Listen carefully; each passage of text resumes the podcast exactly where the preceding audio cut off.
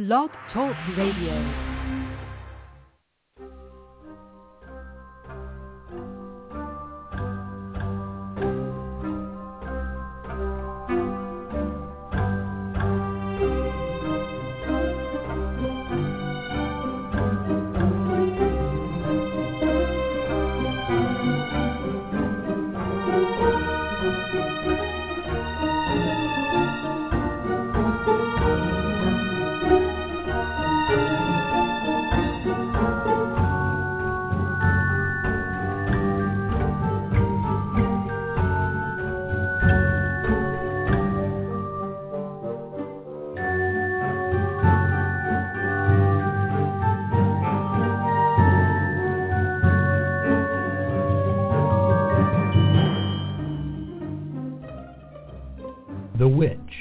Priestess and the Cauldron, a podcast featuring Elvyra Love and Phoenix LeFae, two out-of-the-broom closet professional witches with over 70 years combined experience of making magic.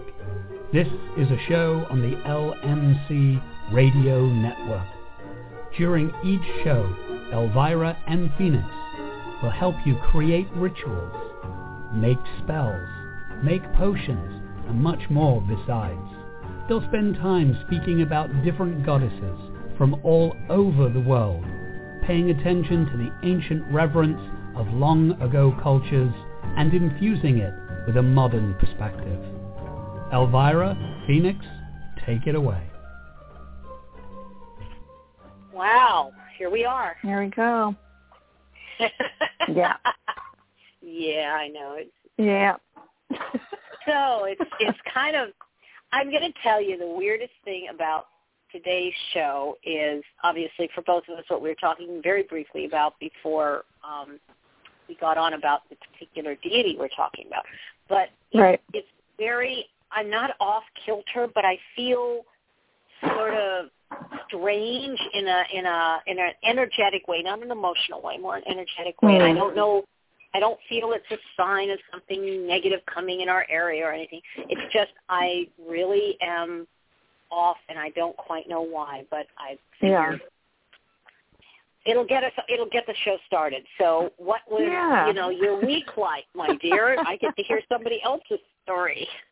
Yeah, I'm. Uh, been so funny because I, I think I've said this before, but every week you're like, "How's your week been?" And I'm like, "Uh, what did I do this week? I have to really think about it. Um, so I don't know if I mentioned this last week or not, but I um, I have officially taken over a new second location for Milk and Honey, and it's not a retail location. It's just a little office. I don't have an office right now. In fact, right now I'm doing the radio show from my kitchen table, uh, which you know I've done. Uh, me and Elvyra used to do together at her place uh, across from each other on the kitchen table, but um, you know, my house is the other people live here and it's noisy. and I've been working from the kitchen table for about a year. So, um, well, really longer than that. And so anywho, this is an office and then Milk and Honey makes so many products and I make them at home. And it's getting to the point where I can't do that anymore. It's too much. I can't keep up. So we have uh, this little office is also manufacturing space. So I've spent you know, my, all my Venus in my chart, I love like decorating and setting things up and making things look pretty. So I've spent a lot of time this week at the new annex. That's what we're calling it, the Milk and Honey Annex. Um, bringing in furniture and moving things around and like all the herbs I have and oils and baths. Like I have so much stuff, so I've been slowly taking all of that stuff over to the annex and so that's been really fun. Um, and you know, it's always more work than you think it is because there's the stuff that's not fun to do, and then there's the fun stuff to do. So mm-hmm. all of that. Um, and uh, I got sample art back for the cover of my next book, but I can't share it yet. It's not official, it, but it's likely to look like that. So that was pretty exciting. And I just found out Walking in Beauty has been translated into Russian. I found that out this morning. Ooh. Okay. So it's been kind of a fun a fun week. But I agree with you, Elvyra. I feel a little bit weird today. I feel off and I don't really know why. I'm just not like I, I, I guess maybe a, a little ungrounded or something. I don't know. It's just weird. So, uh, but you know, there's plenty of stuff on my calendar that I can't really pay attention to it. I'm just going to keep moving forward. I totally understand you? that. Well, You you, know, You're wounded. Uh, yeah, it, it's well, my moving date is kind of moving around. It's there's a, a, okay.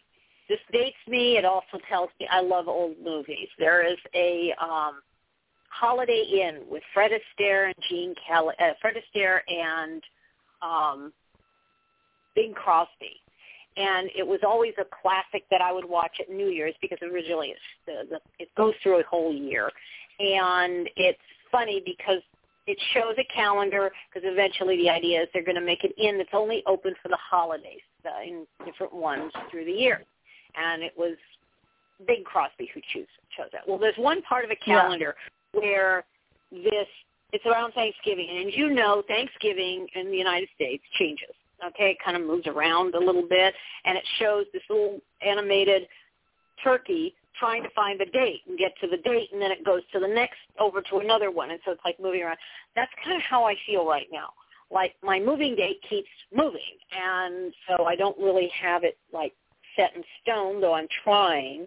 I have, you know, um, storage unit people I'm talking to in Arkansas, and and I think I've locked one down, and then I've got my moving company that I've got to get the date, and then once I do that, I'm kind of committed, and I'm trying to talk to my daughter to tell her about this, thinking we need to be doing this together. Like I'm coming out there, so I'm going to be, you know, coming into your world, and you got, you know, you're supposed to kind of hopefully help me with, you know, some things or whatever. And unfortunately, she got sick and so Mhm. for about four days she's been sick. And they didn't you know there was a very mild fever not a, a big one and you know a bunch of other symptoms. And so obviously in our present state of world they you know she stayed home and didn't say quarantine is quarantine because it turned out that her husband and her daughter had had mild cases of whatever this was two three days before. Anyway turns out that it is a cold but she did have to go in to the doctor and they did a you know a test and it's not covid it's not flu it's a cold and blah blah blah.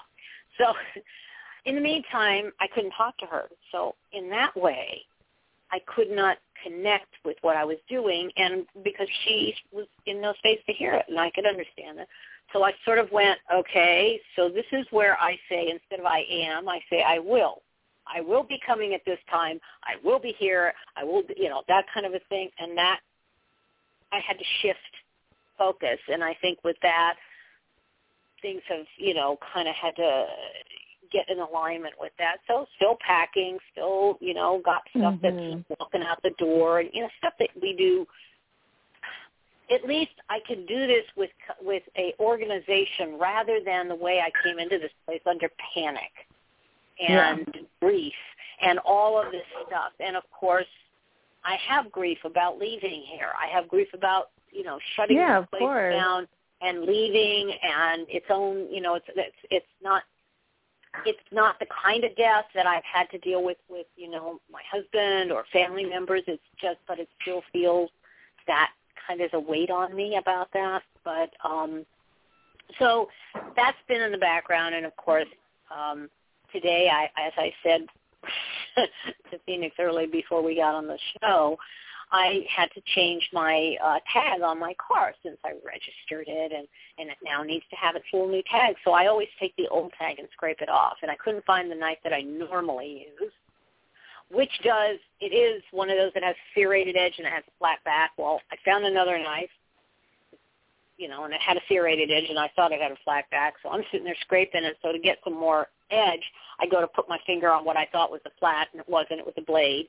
And so, of course, you know, my finger got a little slice in it. And so, of course, like a paper cut, which is what it turned out to be, um, it's bleeding all over the place. And I'm trying to clean it up and my tag thing and, and get it wrapped and cleaned and sanitized and, Uh, you know, all that stuff. So I did a blood sacrifice. And saying this, will at some point sacrifice, you know, like you do. No big deal. yeah. no big deal.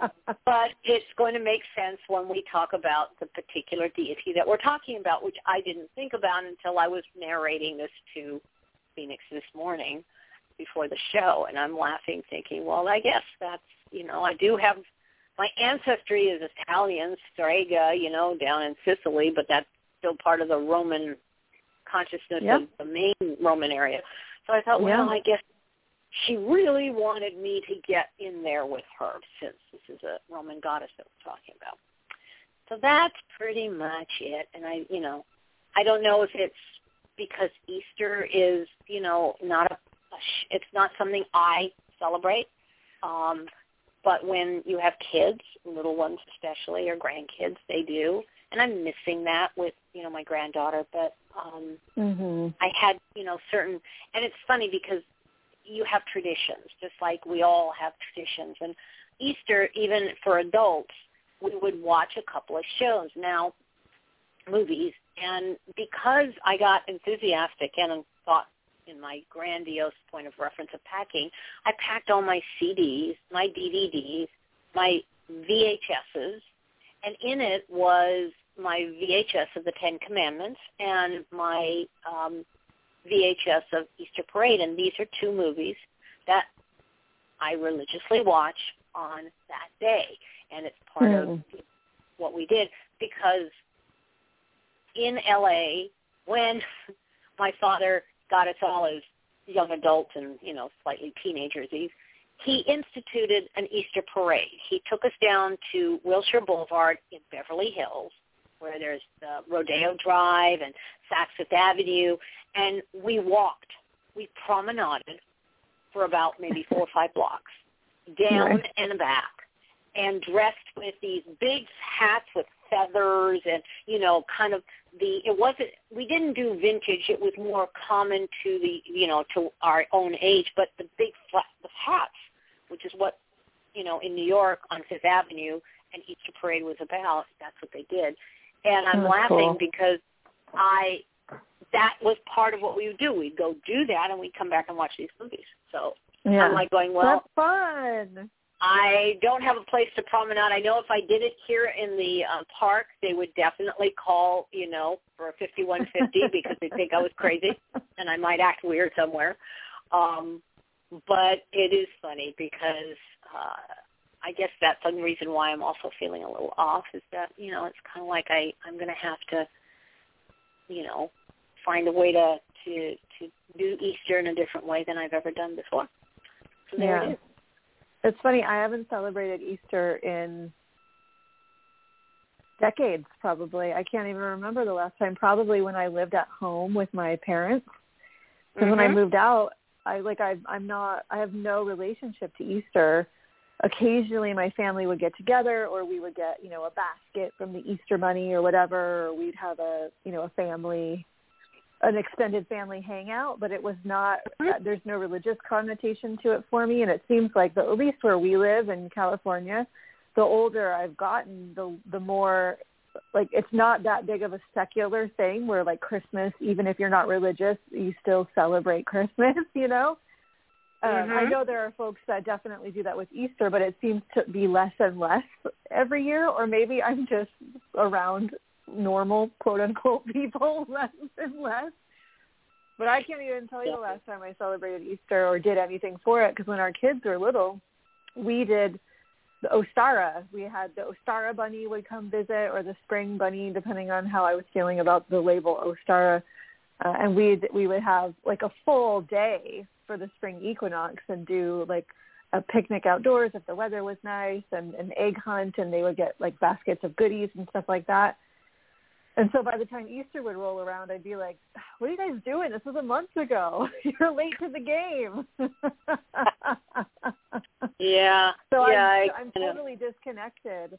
I, I'm on this little thread, a chat thread of all the businesses that are downtown on Main Street where Milk and Honey is, and someone was like, "Who's going to be closed for Easter?" And I, I thought to myself, "You guys are going to be closed on Easter," and it pro- it's probably about half and half. About half the shops are going to be closed, and about half the shops are going to be open. But it's just another day to me. It's so funny. I forget. I forget. It's the thing. Mhm. Mhm. Yeah.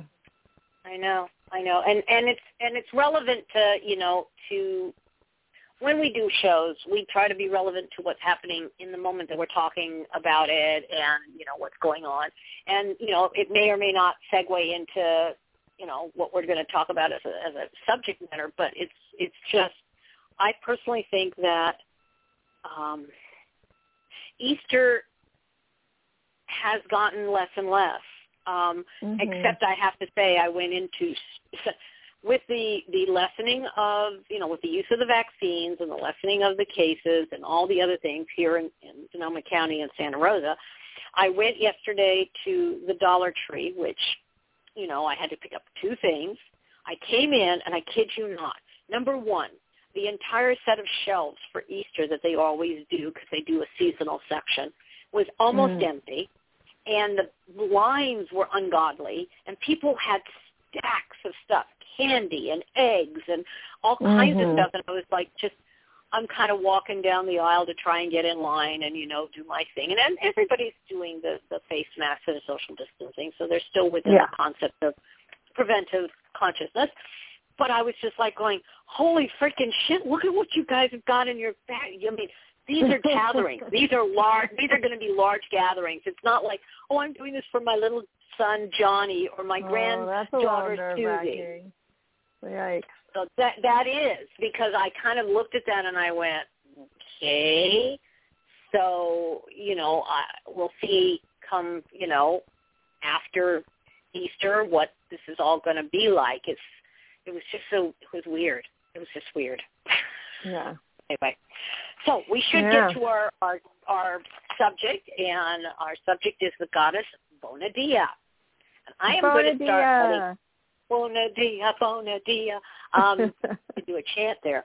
Uh, Yeah. I am going to turn this to you mostly because I loved your explanation to me about what happened when you started to do research. yeah.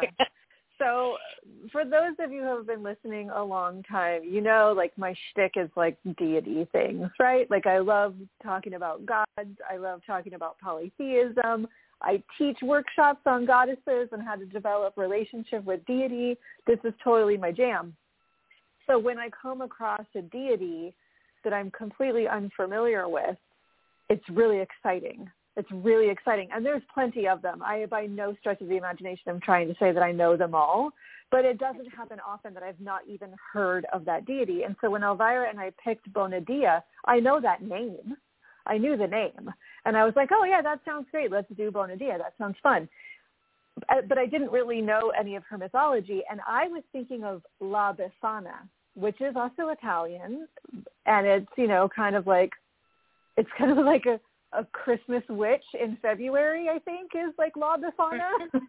Mhm, mhm. so that's what I thought we were doing, and then I'm like like excited about like this this Strega La Befana energetic, and then I start reading about Bonadea, and I'm like, holy shit, this chick is awesome. This goddess is amazing. I'm so excited about this. Not La Befana at all, and I had no idea. I had no idea about the story. It's all new to me, which is crazy because especially one of the main stories that's written about her, you would think I would have heard of, and I've never heard it before. So I'm really excited to share this goddess with the world. Yay! Yes, she definitely and and again, this as you had said, you know, the gods, the de- goddesses um, in the ancient world, all Mhm. were very. They had local versions that were very specific, and then when they started to collect the localities into larger city states and states and then you know large countries they they kind of combine everything and this particular goddess is so i mean she may have started out in some other areas and we'll go into that but she became totally a god or a goddess of rome period and it was Mhm. rome it wasn't just by the way you know any other place and i i was like wow you know, because um, and it's sad because when I was in Italy and we did get into Aventi, uh, Aventine Hill, um, I didn't really get a chance to go into, you know, like to walk to all the temples and and stuff, which is really a bummer. Um, because it would have been nice to, you know, have gotten a little bit more personal with some of the things that were there.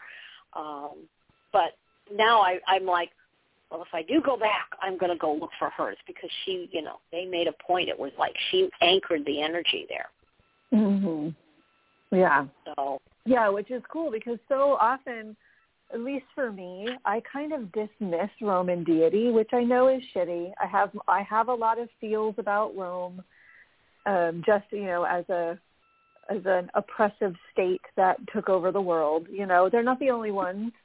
They're not the only ones that did that. They come from a long lineage and they pass that lineage on, and we live in a country of that lineage. But you know, I have I have complicated feelings about Rome, so I don't tend to pay attention to the Roman gods a lot. And you know, they often have counterpoints, especially in Greek culture.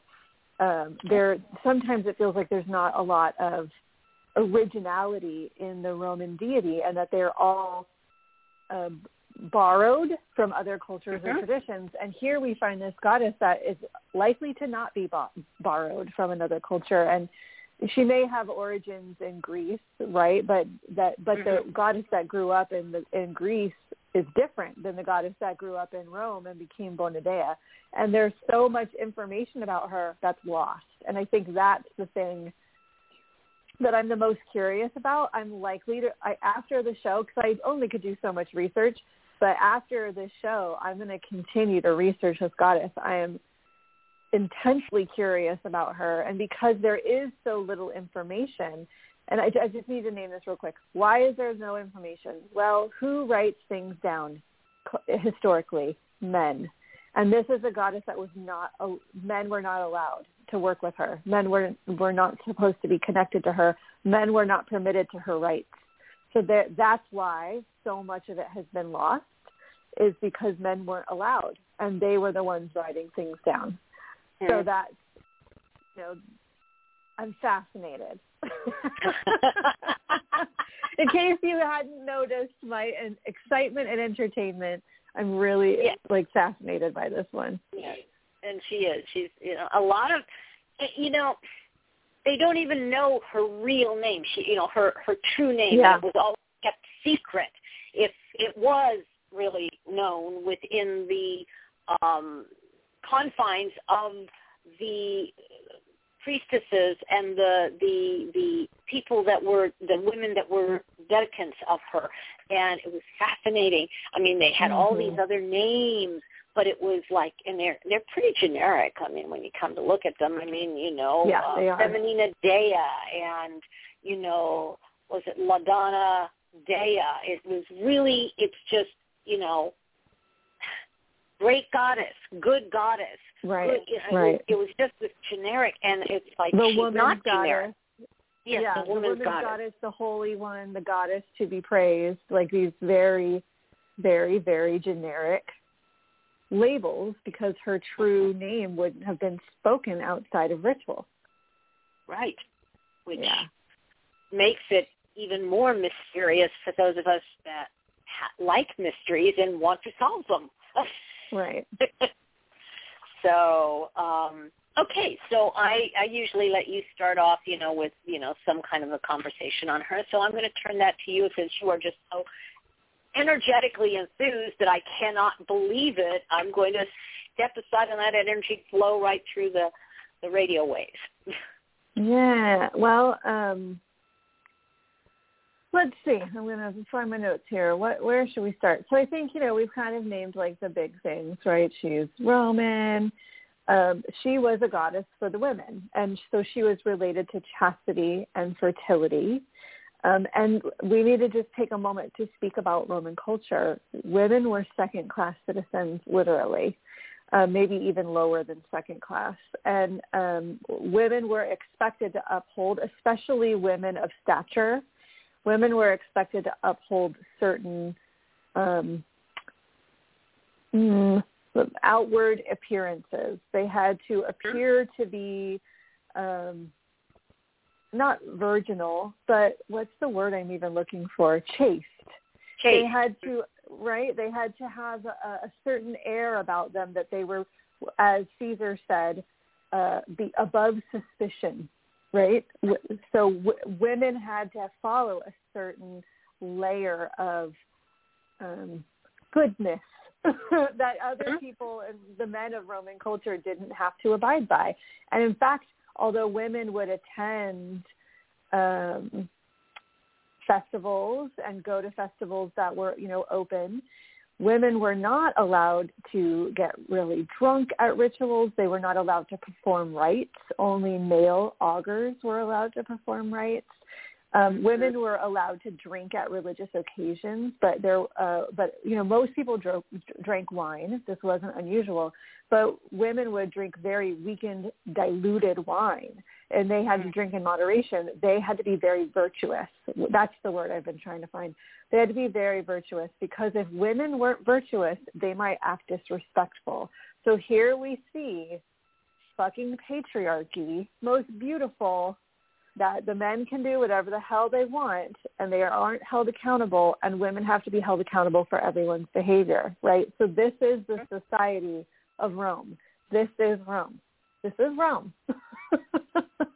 And we as, think, uh, as, you know, I, sorry, go ahead. go ahead. No, go on, darling. I, I was going to say, sometimes we think about the ancient past with these rose-colored glasses that polytheists and pagans of the ancient world were, you know, open and good culture, and and everyone was no, everyone was not. Rome Romans had slaves. Romans were patriarchal. Women were down on the the rung of societal classes. Like no, right? So I just think that's important to remember that this goddess was forbidden for men to work with. Mm-hmm. So there's already, if you're looking at a patriarchal, patriarchal society and there is a goddess that men aren't allowed to work with, there's going to be feels about that, right. right? It's not like the men in control of society are going to be like, well, they can have this one, you know? I just, I'm so curious what it would have been like to be a, a woman who worked with Bonadea in ancient Rome and to be like, okay, Hubs, I'm off to the Bonadea festival tonight. Like, would he have been like, okay, go and get your yayas out because this is the only opportunity you have and I don't want you to snap? Or would he have been like, I don't really like you celebrating this Bonadea craziness. That makes me super uncomfortable. I mean, probably both. There were probably men that reacted, you know, both of those ways. But Right. I'm right. just so curious. I can't get over this one, Elvyra. then I then then it was one of those suggestions that was well taken in because I mean obviously uh you know and the other part of what she she does is she works with healing and protection and the Yeah. protection of the state and the people of Rome Yeah. and you know that kind of you know uh, during the the um the republic I love this if you, if you want to get this it's called the republican era of Rome which I Mm. found fascinating compared to what we are dealing with in our United States um basically there was a certain sense of propriety so she was the goddess of Rome and that process very dignified but there was also another part of herself that was she she was the healer and she healed and it was fascinating when I began to you know read about not just the cults but you know some of the temples they don't have a lot of temples either you know they they, they Right. kind of it it they, they always they, they kind of said well they all have walls and they all have around it which is very unusual Mhm. for temples and they all have the you know like um certain rooms that, that are there but there's always like we would call it an apothecary and Mm-hmm. it was where the herbs and the medicinal um, mixtures were, and they they ministered to the people, the plebeians, the public, which I thought was Mm. really kind of nice. And you listen to that and you go, wow. So she, you know, she she was the guardian of that process for the public. So we would call it, dare I say this, social medicine. Mm, that's interesting. Yes. That's interesting. One of the things, uh, so she had two festivals. One was on Beltane. That's not what they called it, but on May 1st. And the other was sometime in December. And the only reason we know this is because it was written about on two different occasions. Um, but we don't know necess- we don't know what happened during these festivals. They were, you know, for the plebeian class to attend. Um, probably all women, maybe a limited amount of men, but we don't really know. Um, then I found I found this one tiny sentence on this website. Where did it go? Um, there was a dedic- dedication or perhaps a rededication of the temple in 123 BC by the Vestal Virgin Licinia. So clearly I need to research more about Licinia, but she was a Vestal Virgin. She gifted the temple an altar, a shrine, and a couch, but this gift was immediately annulled and declared unlawful by the Roman Senate. And Licinia was charged with inchastity and executed. Mhm. I'm like, who the hell is Licinia? Because obviously it wasn't just the fact that she dedicated this stuff to the goddess Bona Dea. She was obviously up to more shenanigans. So now I have this whole other badass ancestor I need to find out about. Well, there is, um, and of course that was that was done in the what they call the Republican era, and then they you go Yeah. to um, the uh, the what was it, Imperial era, which is Mhm. the next one down. And it turns out, and this is what I found interesting, because when you said that, that Octavian was the um, restorer of the Roman traditional uh, religions and values and a peacemaker, but he his wife Livia Livia was a distant relative of Claudius, and Claudius is the one that there's a whole story about him and his trying to get in and trying to dress as a woman to the um the the winter festival because he wanted to Mhm. seduce Caesar's wife. And Right. because of that, that's how we know some of the things that happened because there was a because it became a big public trial. And I kid you not, after reading about it in this one area, don't need to go into all the particulars, I'm sitting here going, this sounds like what they do in our Senate and House of Representatives, and they go through these big trials, right? And then they acquit the person because he got Yeah. acquitted. You know, Yeah, I mean, I'm the just whole like, story is pretty shit. There's Caesar, Julius Caesar, who I think most people have heard of, right? Was Mhm. married to Pompeia. She hosts as being like a head of state's wife. She Right. hosts the Bona Dea festival. And Right. this douche, this asshole, dresses up as a woman and sneaks in in order to try and nail Caesar's wife. Who Mhm. gets in trouble? Caesar's wife. And he Yep. divorces her over it, which basically, you know, that's not a good thing. It would have been highly problematic for a Roman woman to be, especially to be dumped by Caesar. Yeah, the whole thing is terrible. And what that did was put all of Bona Dea's festivals in a bad light. And it be, instead of looking at the man as being a piece of human trash, they were like, oh, well, it's the Bona Dea festivals and this is too much freedom for women and too much cavorting. And um, Mhm. Livia, as Elvyra just said, Livia tried to fix that and bring the goddess's rights back into good favor, and it didn't. It just didn't go well because men Mhm. felt that women of the of the upper classes shouldn't be behaving in that matter, and that men would go to these festivals dressed in drag. Here's my thoughts on this. I bet that this what potentially was men dressed in drag, but this might have also been that were Mhm. attending these festivals of Bona Dea. You know, Mhm. they weren't exactly good with all of those things. Uh, but the the men felt that it was not okay for women to be drinking and cavorting, and they were con- convinced and concerned that women were just having a sexual free for all at the Bona Dea rituals and festivals because they were allowed to drink, they were allowed to cavort, they were allowed to do whatever they did in secrecy, and that just Mhm. wasn't okay, especially for the upper class women. yeah. It's just, ugh. I know. But see that and what they there were the there were two things that were very specific to her rituals and it was wine and a blood sacrifice. And it was usually a sow that was killed. Sow. You hmm know. in terms of that, that's why I was I wanted to get to that to allude to my blood sacrifice in, in honor of doing Bona Dea today. Um, right. So there you go. I, I instead of drinking, you know, wine, I am drinking. Yeah, I was drinking coffee. So I guess that's the best we'll do on that one. um, but it's interesting because you're right.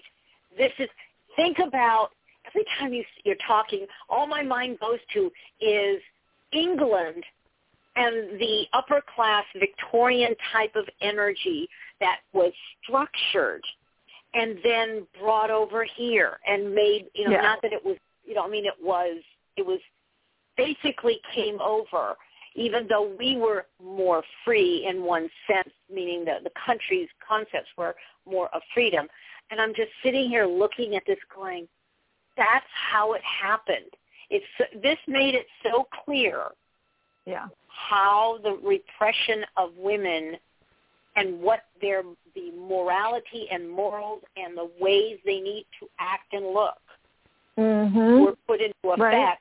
It was just she this goddess is more about illuminating the the the um putting a light on that inequity. And I think that yeah. her energy and the fact that she had Vestal virgins that basically were the presiders they were called, you know, it's funny because they call them priests in in all the work that I've written, but they were the ones yeah. that did the ministering. They would bring the reason the couch was there was in Rome, of course. That was part of how you you you laid on the couch. I mean, they they've made a lot of funny comedies about it, but the couches, you know, where you lay on a couch and you would eat your food and you would, you know, recline. Yeah. So they'd bring her her statue from the temple, yeah. her temple, yeah. to the festival that was done in winter, and lay right. it onto the to the couch, and then of course the the wine is you know of course, I, and I thought of your store because of course the wine was milk, and honey. Yeah. and then the, the jar that it was in was a honey jar. So jar, and I'm thinking there is more to your name than I think anybody, and oh, I, they may have when they first yeah. started it. But it's funny that this particular deity suddenly brought those words and the, that uh, those actions, what was done, into right. bigger light. So it it is yeah. a reason to be like excited because there's more to her, and you really are going to have to. You know, I'm going to give the, all kudos to you when you ferret it all out. yeah. Well, there is one quote I want to share before we take a quick break because it just it's who yeah. I gotta look who said it. Uh, Valerius Maximus. So Valerius Maximus said, this is referring to the virtuous past and why they had laws against women drinking, uh, for fear that they might lapse into some disgraceful act. For it is only a step from the intemperance of Liber Pater to the forbidden things of Venus. So basically, you follow with Father Rome and you'll be okay. We don't want you getting wild with Aphrodite. yeah. Yeah. There you are. Yeah. Yeah. Oh my God. Well, when There we come go. back, we'll probably need to, you know, delve a little more into um, some of her other things. But we have Yeah. our wonderful commercial. Yes. Yes. We'll be back in just a moment.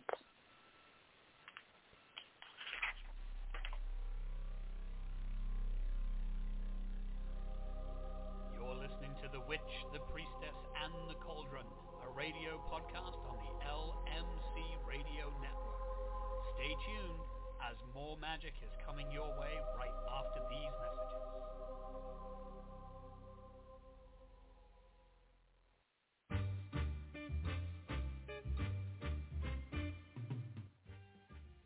LMC Radio Network is a media alliance whose excellent shows include The Lucky Mojo Hoodoo Rootwork Hour with Catherine Yronwode and Conjurman Ollie, Sundays 3 to 4.30. The Crystal Silence League Hour with John St. Germain, Tuesdays 5 to 6. The Witch, the Priestess, and the Cauldron with Elvyra Love and Phoenix LeFae, Fridays 1 to 2. And Blue Flag Root Radio with Lady Muse, Fridays 7 to 8 all times Pacific, add three hours for Eastern, sponsored by the Lucky Mojo Curio Company in Forestville, California, and online at luckymojo.com.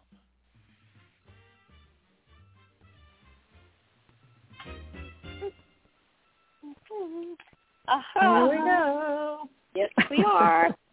okay, so one of the things that would probably be good is to talk about a couple of, well, her statue, there are a couple of different versions of statues, but the one Mhm. most noted and the one in the Roman um, temple was a very sedate robed woman with a cornucopia in her left hand and a snake wrapped around Mhm. her right hand. So serpents were part of her um, iconography, but they were also considered and they were slithering around her um, temples. So they're, you know, harmless Mhm. ones, not poisonous ones. So it was obvious that that serpentine energy of renew- renewal and sexual uh, uh, sexuality underworld were part of her that again was there and was kept within the temple confines but allowed for people for the women to to acknowledge and work with and the only uh plant that was not allowed in her you know in making the bowers and the and the, the putting the whole you know ambiance of uh, vines and grapevine leaf, um, grape what they call the grape uh, vines for uh, headpieces was myrtle. And um, Mhm. I'm going to leave you to say why myrtle is not, because I'm sure that you in your research found that to be part of it too. And I'm going to sit you on that motion if you don't mind. Oh well, I'm not sure actually. My assumption was myrtle is related to Aphrodite, and so I just made the assumption that that you couldn't use or speak of that plant because of that. But I don't know. I I didn't dig into that part of her story. Please, please Oh. tell me what I missed. tell you what you missed. Well, basically, there, you know, her mythology again is shrouded in in, in questions, but they likened her to um, the the she was Fauna, the daughter, wife, or oh, sister. right, right, they right. never Yeah. of Fauna. Okay, and so she basically Faunus was the son of Picus and was the first king of Latin of the Latins. But the difference here is it was a pastoral god, flocks and things like that. She basically Fauna was the female version. So Fa- Faunus and Fauna were part of this duality of energy. But when you get into the Roman era, then it becomes that he's her father or you know husband and she is drunk some wine and she's very you know loose and goosey and he gets very upset and he he he takes the myrtle um vine you know the myrtle bush or the the branch and he he hits her well it's either he hits her or he beats her to death one of the two it's it's usually Hmm. you know pretty violent and um she's forbidden to you know drink anything and and whatever so that's why the myrtle and yes because the other side of it is is that it is for the goddess venus so it's a little bit too far i think afield of the um um how the more uh sensual part of what Mhm. this whole um her her festivals were part of is fun and frolic and yeah sex and and drinking and you know it kind of reminds me of frat parties um Right. but you know women's or sorority parties you know we got to go to the female version right um yeah. but it was one of those plants that was forbidden for that particular reason and yes you're right the the other part of it was that and you mentioned it earlier that the um the uh queer people were part of it because there were some men that were allowed in to the rituals that were allowed to know these things but Yeah. they were ones that were more in keeping with the aspect of being um out of the you know out of the particular structure of the patriarchal male consciousness Mhm. So there were that, but they didn't. Again, everyone was sworn to secrecy, so nobody's going to go out and blab a bunch of stuff because nobody wants to be um, harassed or brutalized or you know killed. you Right. know, Yeah, yeah, and there's a lot in the in the festival descriptions that we have, which, as we've mentioned, are lacking because they weren't they weren't written about, but the men if you had the party in your home, you would have to ritually cleanse any maleness from your space. So all people had to leave. Uh, present any male presences had to leave. Uh, any male animals had to leave, and even any portraits of men had to leave. All of it had to go. Uh, the the woman and her assistants would decorate using all manner of growing and blooming things, except for myrtle. Um, and Elvyra mentioned a lot of this, but the, a, a banquet would be prepared and a couch where the the goddess's statue would be brought. Now, something about couches because you know we've brought this up a few times. Romans ate their meals lying down. That's just how they ate. They weren't eating at kitchen tables like we are in the uh, you know the modern Western world. Uh, they would lay. They would lay as they ate. So it's a completely different way of having a meal. So that's something to remember. Like having a comfortable couch, a place to lay, pillows, like all of these things were important. Like if you know, I, I did a lot of research on the god Mithras for my book mm-hmm. What Is Remembered Lives, and mm-hmm. his temples were nothing but what pe- where uh, where people would recline and eat. That was like it. So that's something to just know because we might be like, gosh, couches and laying down were such a big deal. That's because that's how they had dinner. right, right, truly. Yeah. You know, and I guess the recliner that we, you know, what we now have is recliners can can duplicate that because don't you think right. that we have a lot of people that eat within their recliner and yeah, you know whatever and especially since covid i'm sure that has become even more popular. Um but yeah that's kind of you know going backwards in some things. Um yeah. yeah. So yeah she's she definitely um you know they they they've the healing you know the thing that gets me and the thing that i really get excited about i guess all these things are are exciting but the the power of the healer. That's really mm-hmm. something that they've really, I know that a few of the sources I did, they really focus on the power of the healer and the, the energy of um, nature because she was yeah. based on as a nature earth goddess, you know, earth mother. And right. um, so I, I'm I'm just like, wow, this is yes, we know of all of the things about um, hedge witches and all the different things that later became part of, you know, the next generation of uh, holistic healers and herbal healers and mm-hmm. midwives. And then, of course, the repression of that, which kind of became bloody and ugly. But um, it's very interesting how this particular goddess has, she's been very quiet. Mm-hmm. Uh, far as anything, because you know we don't see a bunch of statues. Obviously, it's very limited. We don't even right. see people who have revisioned her, which a lot no. of people who do the the statues. There are certain kind of like you, you take something and you revision it with what you know of the of the deity. Nothing. Yeah. Nothing. And yeah. I'm fascinated to see if she is going to make a I don't want to say comeback, but a resurgence of some kind because we it's not that we are the forerunners that on our show we do something and it's it's out there and it happens, you know, like that.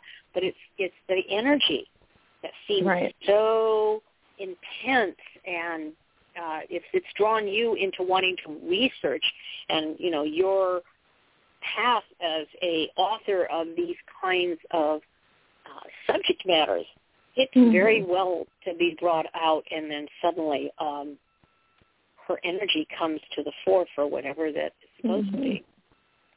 Yeah, and the other interesting thing here too with this goddess is, you know, so much of it is lost or conjecture or assumption based on Roman culture. We don't really know.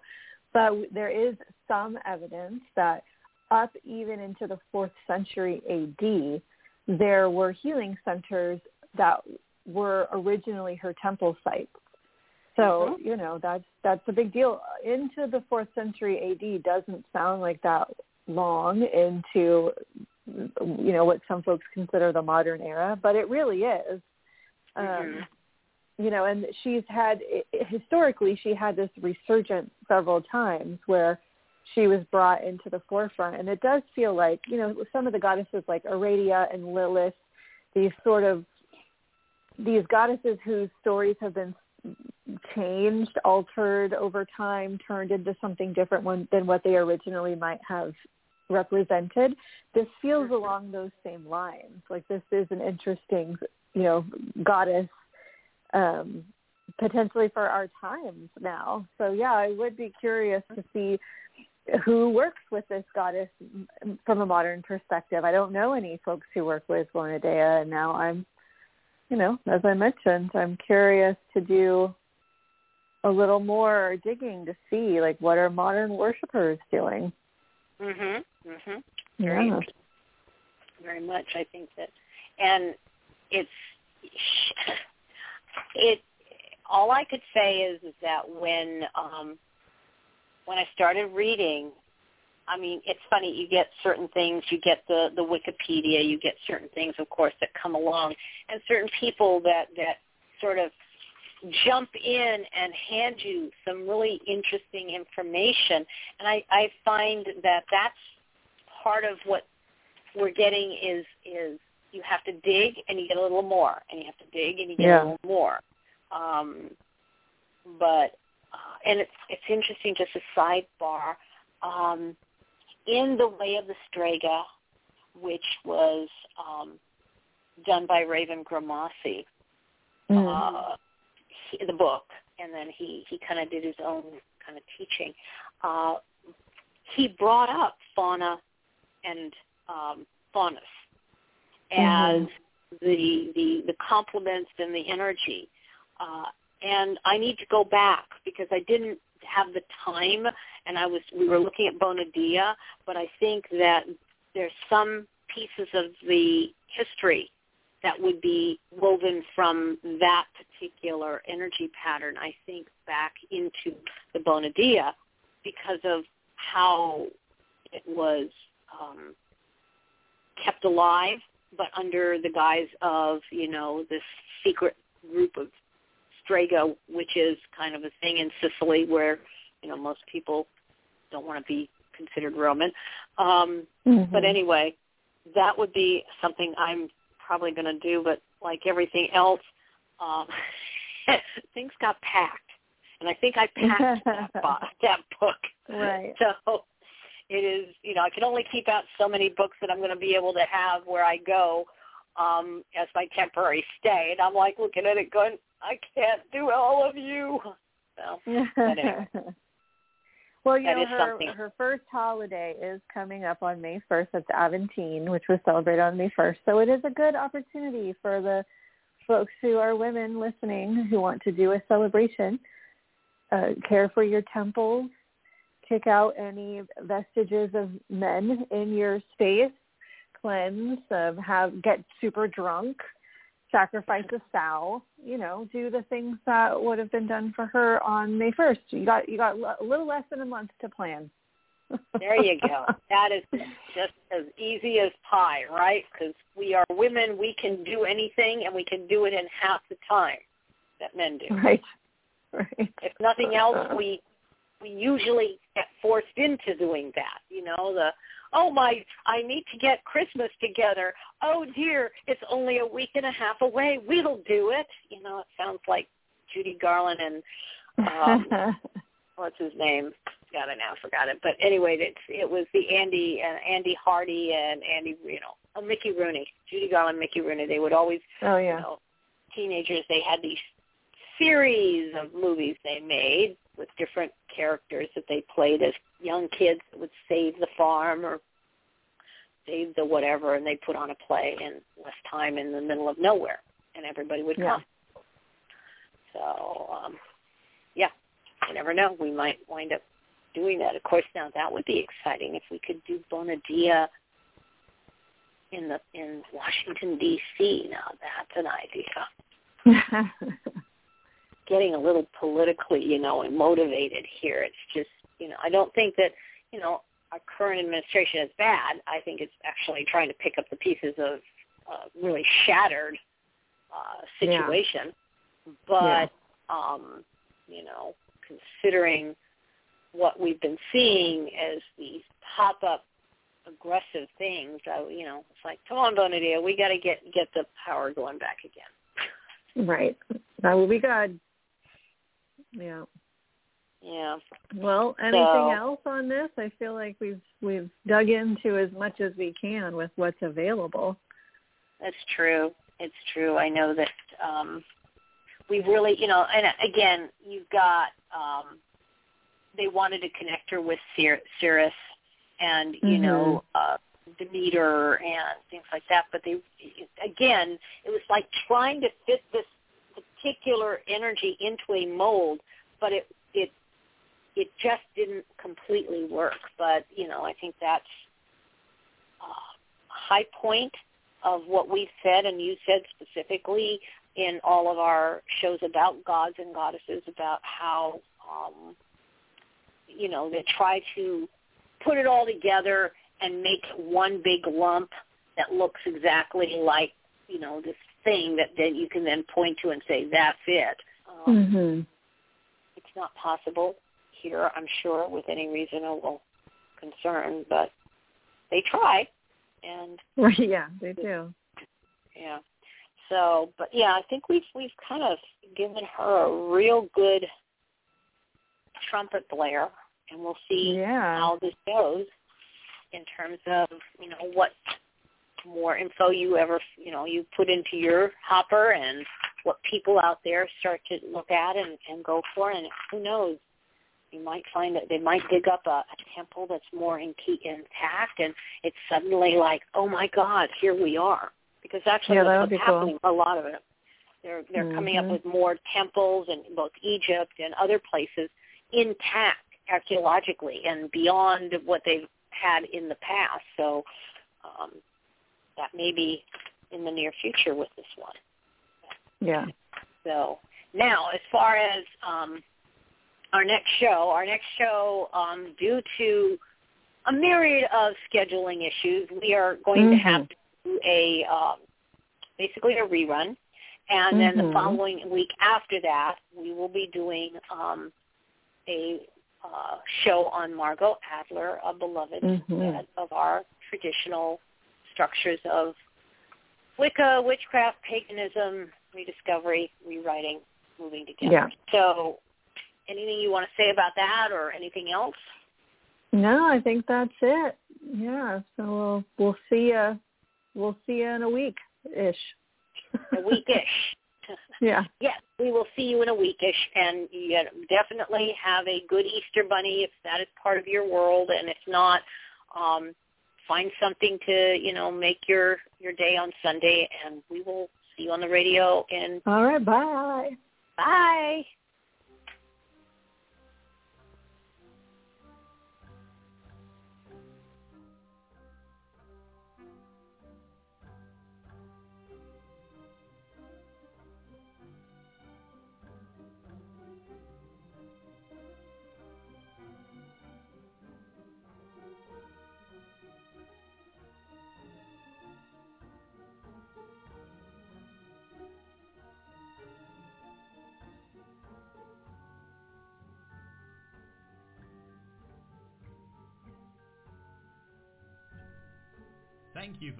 The Witch, The Priestess, and The Cauldron, a radio podcast on the LMC Radio Network. Our podcast airs live every Friday at 6 p.m. Pacific and will be available for download. Questions or comments on this show or ideas for upcoming shows can be sent to our website, and that's at www.witchpriestesscauldron.com. Again, that's witchpriestesscauldron.com. On behalf of Elvyra, Phoenix, Alan, and myself, Gwion Raven, a big merry meet and merry part and merry meet again. Blessed be.